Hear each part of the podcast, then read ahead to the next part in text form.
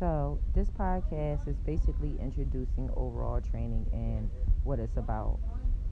Um, it's so funny the way I came up with overall training. I basically was, um, I'm a trade school teacher, and I've been teaching for about uh, five to six years at um, a corporate trade school. And what I, I have experienced was basically um, being able to uh, sit inside of a group with. Um, I'm sorry. Uh, I guess I said the wrong thing. I was able to have the experience of working with individuals from the age of 18 to 50 years old, and, and maybe even a little higher than that. And uh, that experience helped teach me a lot about uh, my community. And my community, I mean, as in um, black. The school is predominantly black and um, these students paid financial aid to um, go to school. They wanted a change. They just wasn't sure how they was going to get there. And um, what I have seen was a lot of turmoil. I seen a lot of um, energy. I seen a lot of trauma. I seen a lot of um, just things that was going on inside the urban community. I always told my coworkers and everyone else around me that um, you know for us to understand that what we were experiencing there as trade school teachers for post secondary schooling was um, just a, a, a snapshot of what was going on inside the community, and um, that was that was just basically an educated guess. So, um, back to how overall training came to play. Um, you know, after a couple of years of, of dealing with that type of environment with people that, you know, some of our students got killed. Uh, some of them are, were truly poor. Some of them didn't have homes. Most of them didn't have transportation, sneakers, clothing, uh, pens, pencils, book bags. A lot of them couldn't read through two paragraphs. And, um, you know, it started becoming frustrating. Um, but however, you know, we, I just was blessed to have the staff that I had around me, you know, my coworkers, because we rolled up our sleeves and we fought with, you know, our students. And I seen progression. I started to see hope inside of them. I started to see a lot of them, you know, decide that they wanted something more. And it, it took us to go outside of what we were there or what we were paid to do, which was teach dental assisting. We had to teach life skills, we had to teach goal development. We had to motivate them. We had to be mothers, aunts, sisters, cousins, nephews, nieces to our students. We had to be everything for them during that time that they were there. And a lot of them, you know, some of them made it, and some of them are still pushing to make it. So, um, I was like, what can I do that's more, that's outside of the normal walls of a corporation, of a trade school? What, what can I do? And um, as I was going outside one day uh, on a lunch break, and I went out the side door, and out of nowhere, a vision came to me, and I, I seen a building, and it wasn't clear what was inside that building as of yet. It was just a building, and I was there. And um, by the time I came outside and went back up for my break, my pen just started writing. And when I looked down, it was a proposal and it's basically was a training facility um, for the urban um, environment that can be obtainable and reachable, where they can just walk to get to school if they needed to. Um, a model. It was a model for a trade school or a model for a training school, and um, it's basically overall training. Uh, not just in a specific trade or a specific field, but that overall training that an individual would need in life that, that you know, I come from an era in the 80s where a lot of uh, us, you know, our generation came from parents that were on drugs. You know, it was a big crack epidemic during that time.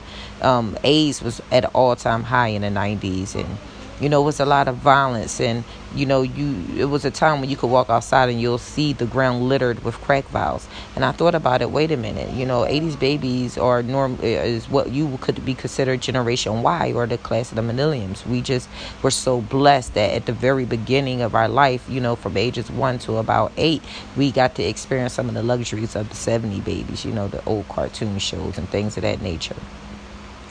What we endured was a lot of trauma. Like what Meek Mills was talking about, you know, when he called us the oodle noodles babies, he was absolutely correct about that. So we are in a recuperating stage or in a uh, process right now where you know we we are struggling to make it. And you know, I was able to have the resilience, but um, my life wasn't peaches and cream. So um, when I thought about overall training and what was needed truly in order for um, a generation of people to be empowered in order to make it to the next level, um, how could I take what I've done inside of that building um, or what worked for my students that were basically written off? How can I take that, capture it, and put it inside of a facility where it was it would be without boundaries. It would be without, you know, um, a, a, corporation looking over your head and and um, just using uh, people for uh, bare numbers of retention.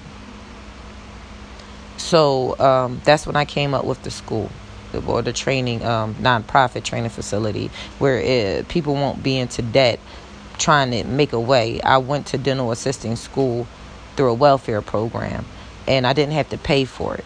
It was free.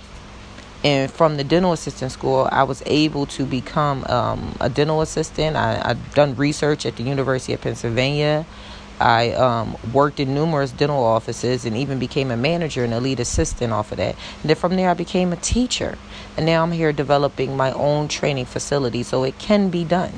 It's being taught or being trained in a way where um, you are able to harness what you are good at and be profitable or not struggling or not feeling like you have to fit within a certain criteria of people in order to succeed. I have done very bad trying to um, fit inside of a mold of what people felt like success was. I was not a good follower in the sense of acting like something I'm not. Um, you know, I used to practice in the mirror of how to talk white or how to speak proper. And, you know, I I basically held in a lot of my thoughts and um, purposely held back myself from creating opinions because I wanted to be able to blend in. And it never worked for me. It never I never blended in. So, and I feel like that's a lot of issues that we're facing now with the generations that you know with all the violence and the crime and the struggle and the poverty that's going on in the city of Philadelphia is the fact that we are struggling to try to blend in. And when you struggle to try to blend in you start harnessing resentment. You start feeling like you're not empowered. And you start feeling um, like you're stupid because you don't comprehend on a level that people will want you to comprehend on. And honestly, what I'm starting to believe is that level is basically mental slavery. Being able to comprehend on the mentality of being a slave is very hard. When you were told since you were young that you were in a uh, uh, United States of America, or in Philadelphia, or anywhere in America where we were supposed to be the land of the free, the home of the brave, the American dream. But then when we go into our relate, relative work fields, regardless if it's a cashier or a lawyer, or if it's a teacher or if it's a doctor, as a black person, um, even with having those credentialing, you still have to, in a sense, put on a mask in order to succeed and that is mental slavery. It, it's having those boundaries there, and um, I say that because I have had CEOs that were white, and I'm not a racist. You know, I love everyone, but I had CEOs that were white that had tattoos. They rolled up their sleeves and they went outside to smoke cigarettes, and nobody judged them for this. I done had coworkers that were doing some things with students that weren't judged, and eh, honestly were left and came back.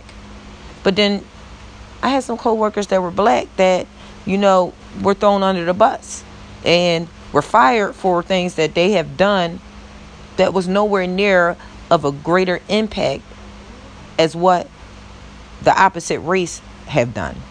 So there is a real struggle with um, our people, sp- specifically black folks, specifically um, the urban community that is uh, going uneducated And I always say that, you know, I'm surrounded by a lot of uneducated geniuses. Um, uneducated in the sense of you need education in order to appease or in order to get a job, you need a degree, right? You need that credentialing in order to get somewhere. But in my community, from what I'm seeing, um, cognitively or in a sense of common sense, they're intelligent. They know how to survive.